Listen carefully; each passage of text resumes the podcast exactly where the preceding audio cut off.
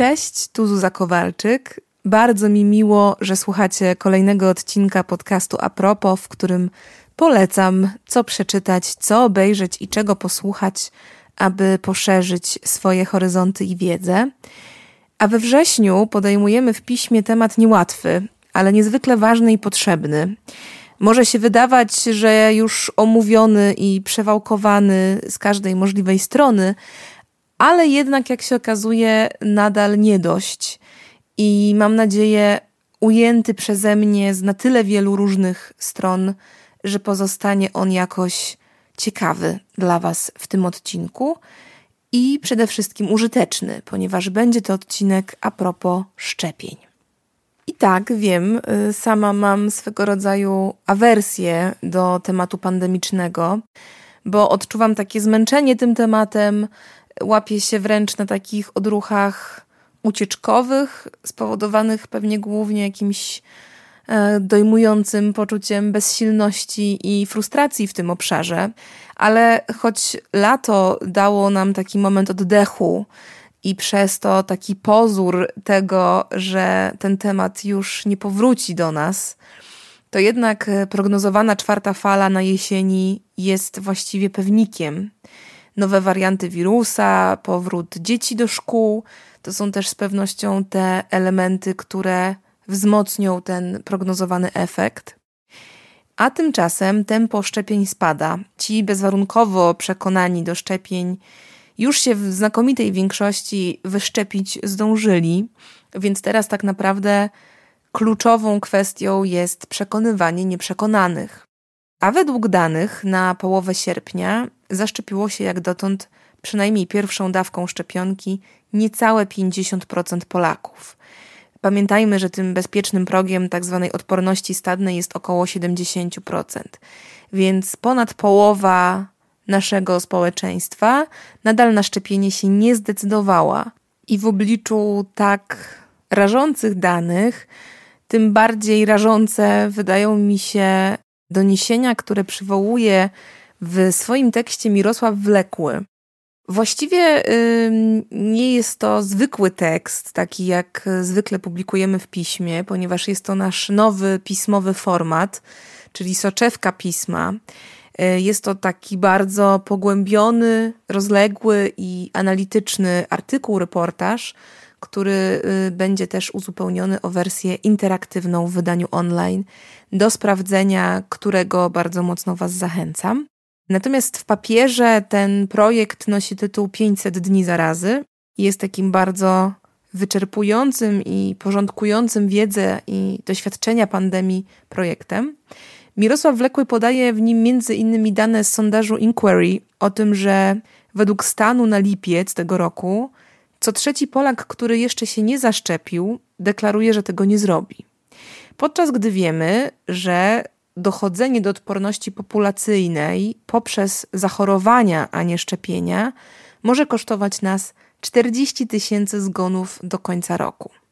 No dość powiedzieć, że są to dość y, przerażające dane, tym bardziej wzmacniają we mnie takie poczucie, że ten temat szczepień mimo że no już y, wszechobecny by się zdawało i tak z wielu stron omawiany i tak niebywale często podnoszony, jest jednak nadal bardzo palący i bardzo konieczny do dalszego podejmowania w naszej przestrzeni społecznej i w debacie publicznej.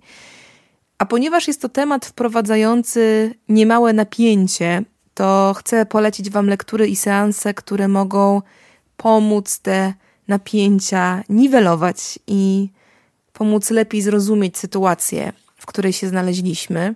Sytuację, którą moim zdaniem najlepiej tłumaczy takie zjawisko społeczne, które opisano już w 1999 roku.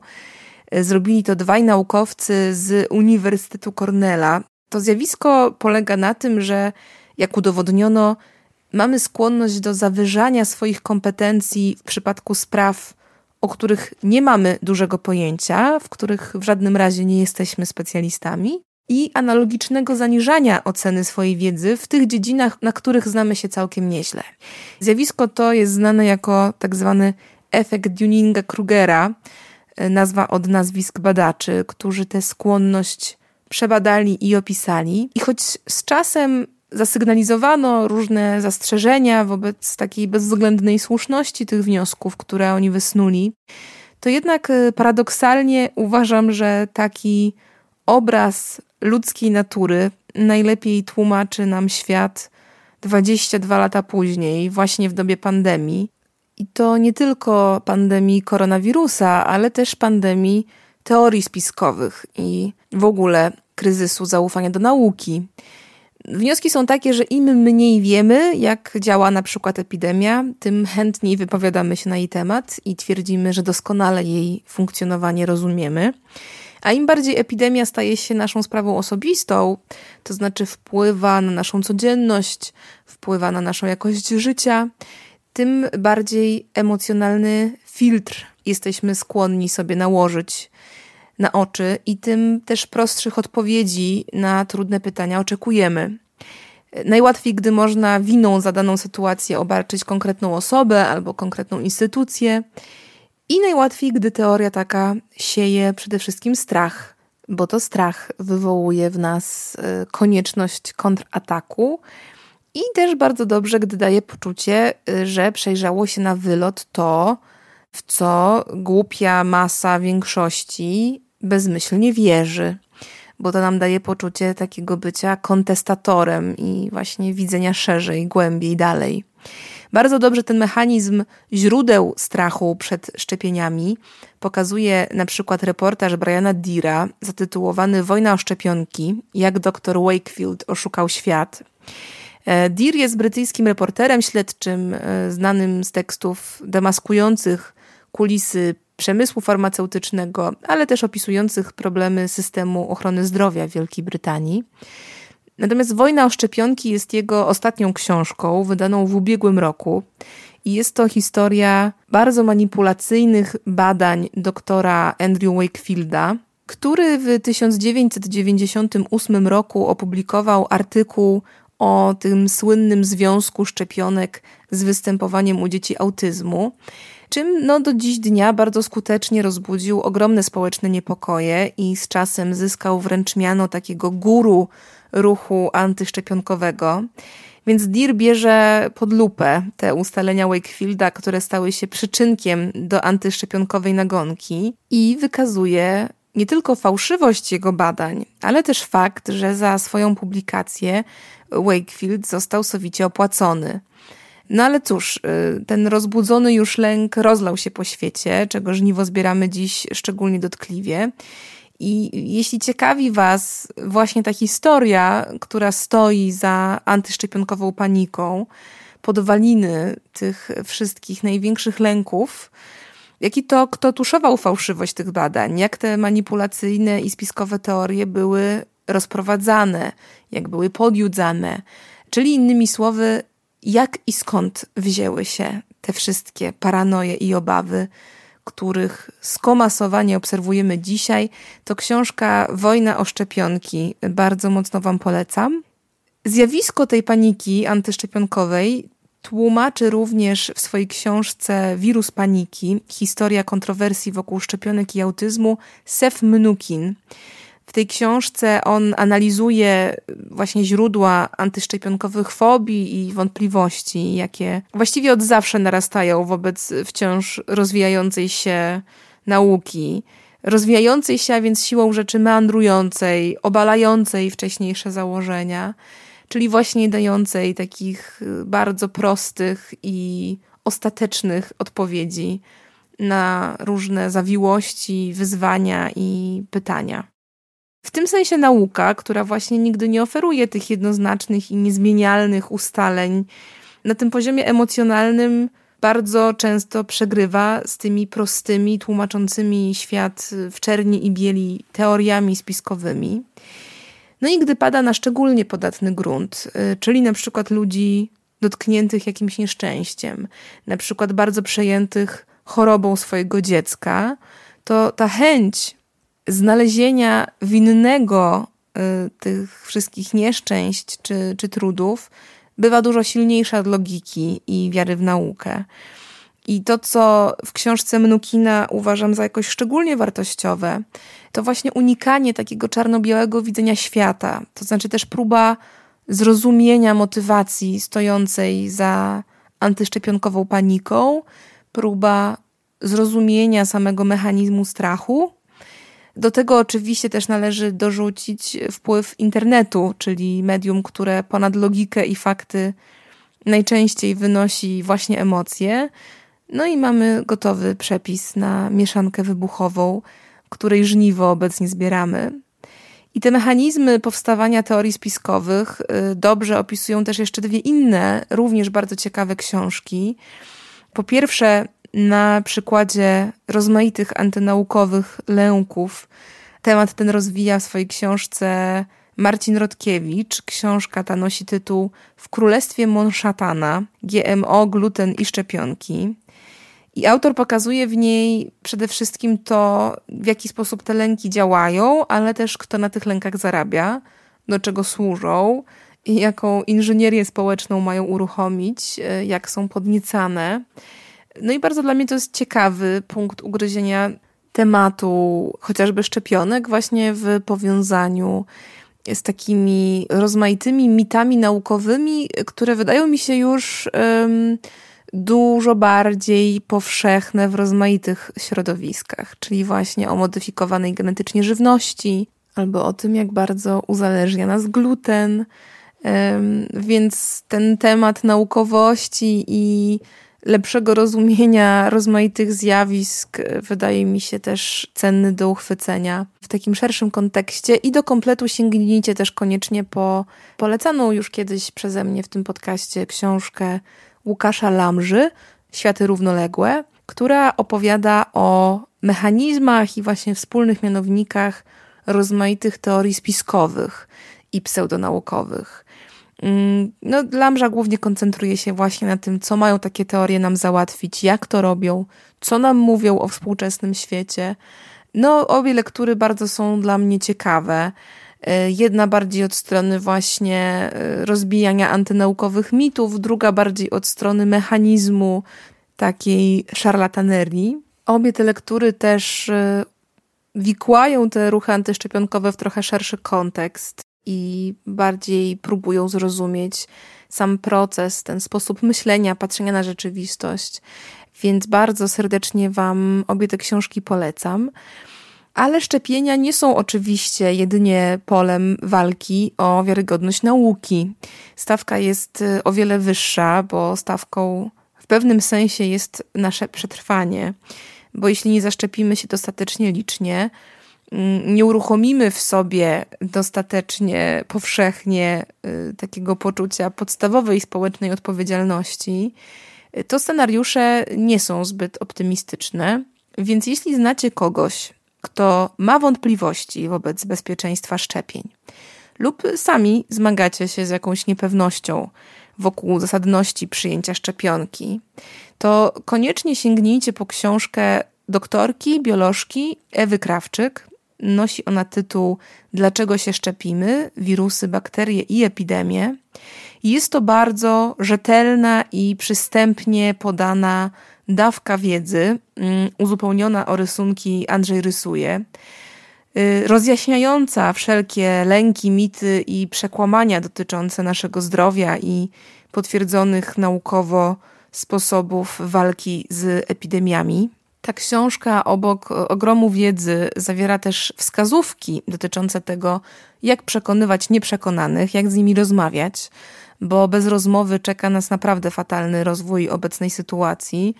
Y, jak nie tej, to innych pandemii, kolejnych. Więc autorka podkreśla, jak ważna jest ta chęć, próba rozmowy i też zwraca uwagę na to, że aby taka rozmowa mogła być skuteczna, to należy przede wszystkim postarać się zrozumieć sposób myślenia osoby nieprzekonanej, posiąść wiedzę, którą ona w tej książce podaje i nauczyć się ją też e, w możliwie przystępny, klarowny sposób przedstawiać.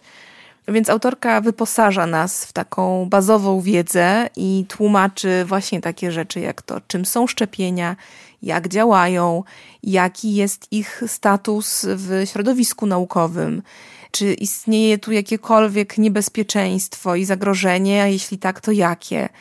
Dlaczego tak ważna jest w tym zakresie nasza odpowiedzialność społeczna, właśnie, czyli troska nie tylko o siebie, ale o takie dobro wspólne również? Tłumaczy ona też źródła rozmaitych antyszczepionkowych mitów, konfrontuje je z ustaleniami nauki, odpowiada na wiele mniej i bardziej intuicyjnych pytań w tym zakresie, łącznie z wpływem szczepionek na małe dzieci, czy powiązaniem szczepionek z zachorowalnością na raka.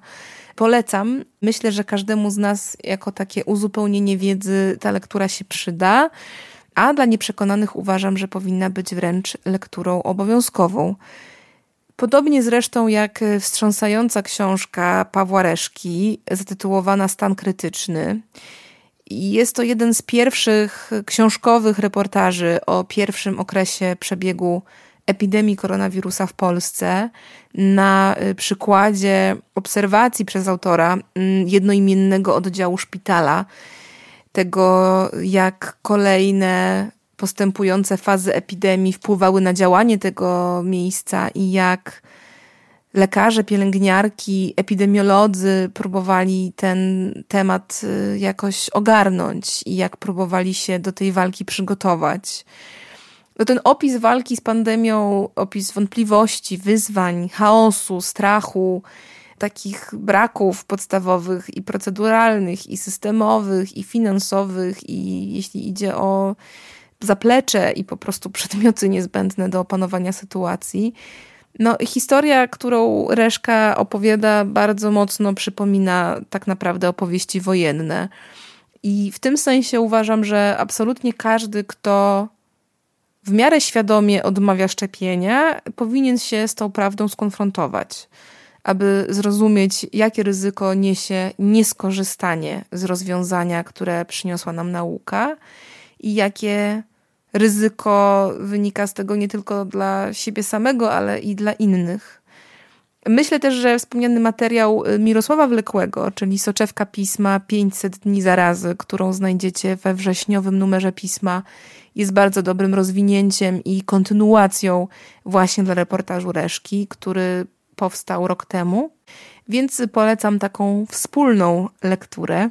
A jeśli bardziej od książek poszukujecie raczej jakiegoś materiału filmowego, który będzie dobrym przyczynkiem do poszerzenia swojej wiedzy i świadomości o pandemicznych mechanizmach, to polecam serial dokumentalny dostępny na Netflixie, zatytułowany no niezbyt oryginalnie, bo Pandemia, który okazał się no naprawdę przerażająco profetyczny bo jest to dokument wyemitowany dosłownie chwilę przed wybuchem pandemii koronawirusa, ale całkowicie wyprodukowany i stworzony przed tym faktem. A jest to dokument o rozwijającej się lata temu epidemii grypy, w którym rozmaici wirusolodzy i epidemiolodzy rozprawiają o tym, na ile świat jest, a raczej nie jest, gotowy na kolejną epidemię, która według wszelkich prognoz była nieunikniona. Więc jest to takie spojrzenie z jednej strony na kulisy pracy tych, którzy z pandemią walczą, właśnie na tej tak zwanej pierwszej linii frontu i też próbują jej zachowania przewidzieć w różnym stopniu. Jest to też przegląd historii dotychczasowych epidemii i sposobów ich okiełznywania no, ogląda się to naprawdę z gęsią skórką, gdy człowiek uświadamia sobie, jak bardzo nieuniknionym scenariuszem był ten scenariusz, którego doświadczamy od półtora roku, a który wydawał się tak wielkim zaskoczeniem dla nas wszystkich. Więc jeśli chcieć zrozumieć różne też systemowe zaniedbania i niedociągnięcia w zakresie takiego zdrowia publicznego, to ten serial dokumentalny Pandemia bardzo mocno Wam polecam. A to prowadzi nas oczywiście nieuchronnie w stronę refleksji nad samym systemem, nad tym, że pandemia obnażyła nie tylko skalę dezinformacji i kryzysu zaufania do nauki, ale też słabości samego systemu, w którym funkcjonujemy. Od kwestii przygotowania systemu ochrony zdrowia, po stabilność rynku pracy, czy w ogóle bardzo bazowe założenia ekonomiczne. I z tej perspektywy jakoś szczególnie interesujące i ważne wydają mi się głosy, które upatrują w pandemii szansy na jakieś trwałe przeobrażenie polityki socjalnej, właśnie systemu ochrony zdrowia, y, czy szerzej obowiązującego paradygmatu ekonomicznego. Pomysłów na y, kluczowe rozwiązania gospodarcze, przeorientowanie naszego myślenia o wspólnocie, o jej funkcjonowaniu, o bezpieczeństwie publicznym, że w ogóle gdzieś te zagrożenia być może lokowaliśmy w złym miejscu. I w tym kontekście polecam Wam zbiór tekstów pod redakcją Przemysława Wielgosza, zatytułowany Pandemia kapitalizmu, w którym zgromadzono spojrzenia rozmaitych ekspertek i ekspertów, zarówno polskich, jak i zagranicznych, na właśnie potencjał zmiany kapitalizmu dzięki doświadczeniu pandemii. Y, są tu zarówno teksty o tym, jak kryzys zdrowotny zapowiada dopiero kryzys ekologiczny, o tym, co pandemia pokazała nam odnośnie sposobu, w jaki żyjemy, naszej kultury społecznej, ale też o tym, jak daliśmy się omamić obietnicom tak zwanego postwzrostu, o tym też, których szans y, nie udało nam się wykorzystać, jakich lekcji nadal nie odrobiliśmy. Y, bardzo ciekawy zbiór esejów, które bardzo skutecznie dają do myślenia o tym, w jakich kierunkach będzie nam się ta sytuacja rozwijać i też jakie obszary, jakie tematy są najbardziej palące do przemyślenia i obmyślenia od nowa aby móc w ogóle zastanowić się nad tym, co dalej. Y, gdy nagrywam ten odcinek, to książka jest nadal w przygotowaniu i ja dostałam taką wersję przedpublikacyjną. Jest to seria wydawnicza Le Monde Diplomatique, y, więc jeśli w momencie, w którym słuchacie tego odcinka, książki jeszcze nie ma, to polecam wypatrywać, a jeśli jest, to koniecznie kupować i czytać. I jako ostatnie już uzupełnienie y, dla tej lektury, pozostając w tym temacie przeobrażania naszej rzeczywistości społecznej w związku z pandemią, polecam sięgnąć jeszcze po książkę brytyjskiej ekonomistki Kate Raworth, zatytułowaną Ekonomia obważanka: Siedem sposobów myślenia o ekonomii XXI wieku. Jest to dość odważna i wywrotowa propozycja przeorientowania ekonomii tak, aby odejść od tej misji ciągłego wzrostu na rzecz uznania innej, bardziej kompatybilnej wobec współczesnych wyzwań definicji rozwoju i wartości. Bo głównym paliwem dla tych pomysłów jest zauważalna przepaść pomiędzy starym myśleniem o ekonomii, a obecnymi kryzysami, których tamto myślenie nie łagodzi, a właściwie to wręcz je wytwarza i zaognia. Więc ewidentnie mamy potrzebę obmyśleć te ekonomiczne koncepty gdzieś od nowa, przyjrzeć im się krytycznie, zastanowić się, co nie działa i dlaczego. I to właśnie robi Reforth. Y, nie tylko postuluje określone zmiany, ale też proponuje bardzo konkretne sposoby na ich zaprowadzenie. To jest oczywiście jeden z wielu głosów, które postulują dziś takie mocno fundamentalne zmiany w obszarze myślenia o ekonomii i dobrobycie. Ten głos jest oczywiście jakoś tam dyskutowalny, ale uważam, że bardzo interesujący i szeroko omawiany. I przede wszystkim uważam, że bardzo potrzebujemy dziś takich głosów e, wywrotowych, wręcz jak tlenu, nawet jeśli nie po to, by ich założenia wdrażać jeden do jednego w życie, wszędzie i bez namysłu, to bardziej po to, aby spojrzeć dzięki nim nieco inaczej na obszary, które uznajemy bardzo często za oczywiste.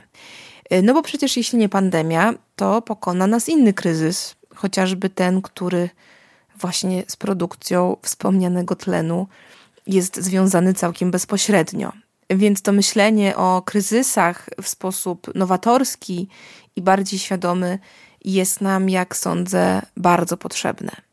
Mam jednak nadzieję, że opanujemy przynajmniej ten bieżący kryzys i myślę, że rozmowy o szczepieniach są dla opanowania tego kryzysu niezbędnym elementem. Więc czytajcie, rozmawiajcie, Nie bądźcie obojętni na ten temat, mimo że jest niewygodny i wzbudza bardzo wiele emocji. Wydaje mi się, że jednak kosztem tych emocji warto ten temat poruszać, jeśli macie szansę kogoś do szczepienia przekonać. Czeka nas jeszcze niemało wyzwań w tym zakresie i ta społeczna świadomość, takie poczucie odpowiedzialności są nam w tym obszarze naprawdę niezbędne. A tymczasem ja dziękuję za dosłuchanie tego odcinka do końca i żegnam się z Wami. Do usłyszenia niebawem.